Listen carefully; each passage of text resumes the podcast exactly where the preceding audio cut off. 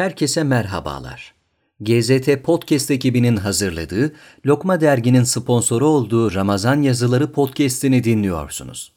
Bugün Hicri takvime göre 19 Ramazan 1441, miladi takvime göre ise 12 Mayıs Salı.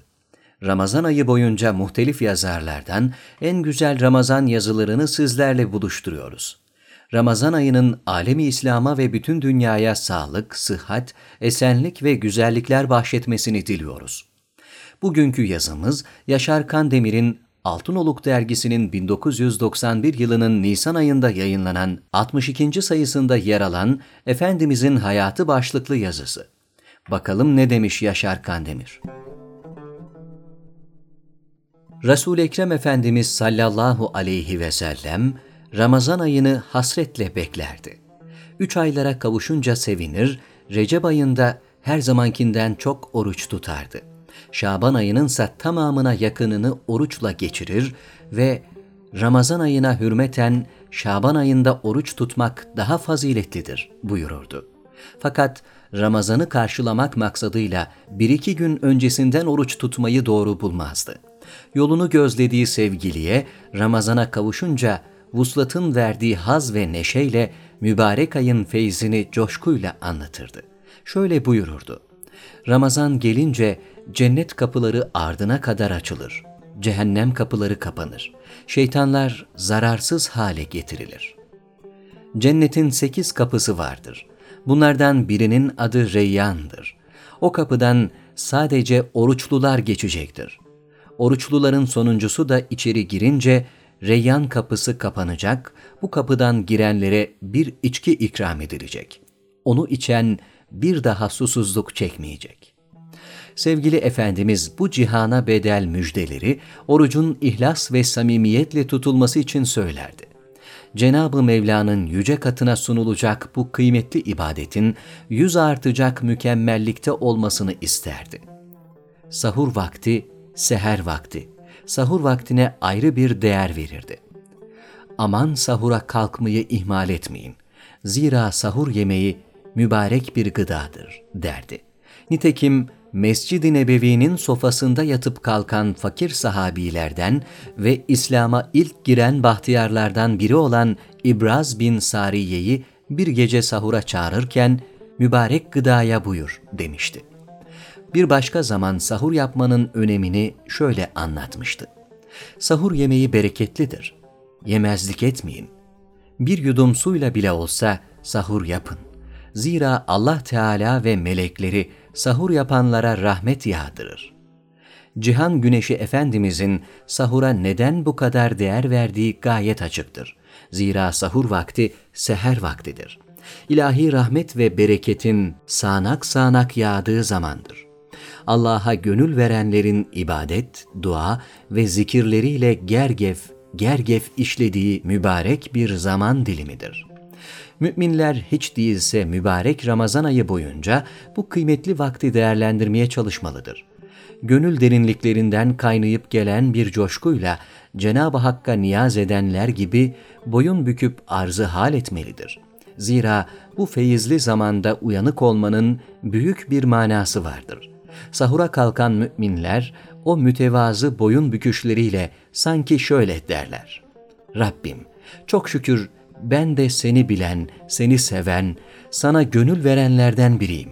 Sana olan bağlılığımı arz etmek için uykumu bölüp kalktım. Yarın senin rızan için oruç tutacağım. Ne olur benden hoşnut ol Allah'ım.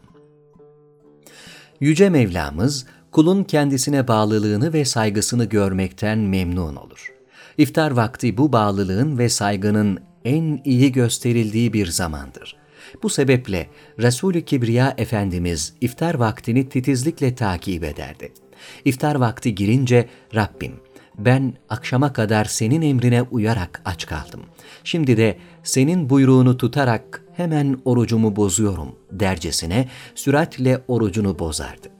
İftar vakti girer girmez oruç bozmanın gerekli oluşuna bir çocuk safiyetiyle oruç bozma telaşına girmenin Allah Teala'yı memnun edeceğine işaret buyurur ve bunu dini hayatı canlı tutmanın bir belirtisi kabul ederdi.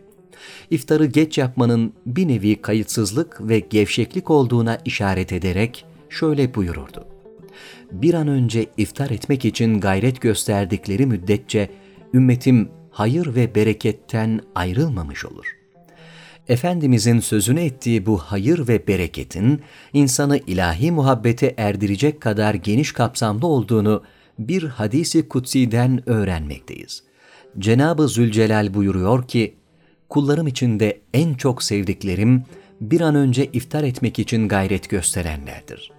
Demek oluyor ki, Yüce Allah'ın eşsiz sevgisine nail olmanın yolu, Hazreti Peygamber'e uymak ve O'nun yaptıklarını yapmaktır. Bunun böyle olduğunu zaten Kur'an-ı Kerim açıkça söylemiyor mu? Ey Muhammed! De ki, eğer siz Allah'ı gerçekten seviyorsanız bana uyun ki Allah da sizi sevsin. Resulullah Efendimiz'e tutunmadan, onu sevmeden ilahi muhabbete ermenin mümkün olmayacağını şair ne güzel söylemiş. Muhabbetten Muhammed oldu hasıl. Muhammedsiz muhabbetten ne hasıl. İftar sırasında yapılan duanın kabul edileceğini söyleyen Nebiye Muhterem Efendimiz iftara başlamadan önce dua ederdi. Dualarından biri şöyleydi. Allah'ım, senin rızan için oruç tuttum. Senin verdiğin rızıkla orucumu açıyorum. Sonra da varsa hurmayla yoksa suyla orucunu açar ve böyle yapılmasını tavsiye buyururdu. Kainatın efendisi oruç tutmaktan öylesine derin bir haz duyardı ki bu hazzı devam ettirmek ve açlığın verdiği manevi derinliği sürdürmek için birkaç gün aralıksız oruç tuttuğu olurdu. Ramazan ayının gecesini, gündüzünü hep ibadetle geçirmek isterdi. Onun bu haline imrenen sahabileri, savmi visal denen bu orucu tutmaya kalkınca Efendimiz onlara engel oldu. Kendin tutuyorsun da bize neden izin vermiyorsun dediklerinde de ben sizin gibi değilim. Rabbim bana yedirir, içirir buyururdu. Sevgili peygamberine Allah Teala'nın ne yedirip içirdiğini bilemiyoruz. Bu maddi bir gıda mıydı yoksa Cenabı Bari'ye yakın olmanın verdiği manevi bir doyum hali miydi anlayamıyoruz. Ama şundan eminiz ki sevgili peygamberimiz ümmetine duyduğu aşırı muhabbet sebebiyle açlığa dayanamayıp zayıf düşerler, belki bir müddet sonra usanıp vazgeçerler. Dolayısıyla diğer ibadetleri gerektiği şekilde yapamazlar düşüncesiyle aralıksız iki gün oruç tutmaya izin vermemişti. Ramazanla birlikte Resul-i Kibriya'nın nafile namazlarında da bir artış görülürdü. Bunun en belirgin olanı şüphesiz teravih namazıydı. O saadet devrinde bir Ramazan akşamıydı. Ramazan ayının çıkmasına da yedi gün kalmıştı. O güne kadar Nebi Hüda Efendimiz yatsı namazını kıldırdıktan sonra evine çekilirdi. Fakat o gece ilk defa teravih namazı kıldırdı. Teravih gecenin üçte biri geçene kadar devam etti. Ertesi gün ağızdan ağza Peygamber Efendimizin teravih namazı kıldırdığı haberi yayıldı. Ama o akşam teravih namazı kıldırmadı. Bir sonraki gün yine bir teravih namazı kıldırdı. Namaz gece yarısına kadar devam etti. Bir sonraki gün yine kıldırmadı. Nihayet Ramazan'ın çıkmasına üç gün kala bütün gece devam eden bir teravih daha kıldırdı. Fakat teravih namazının farz olabileceğini düşünerek bir daha da kıldırmadı. Herkesin evinde kılmasını tavsiye buyurdu. Teravih namazlarının camide cemaatle kılınması adeti Hazreti Ömer devrinde başlamıştır.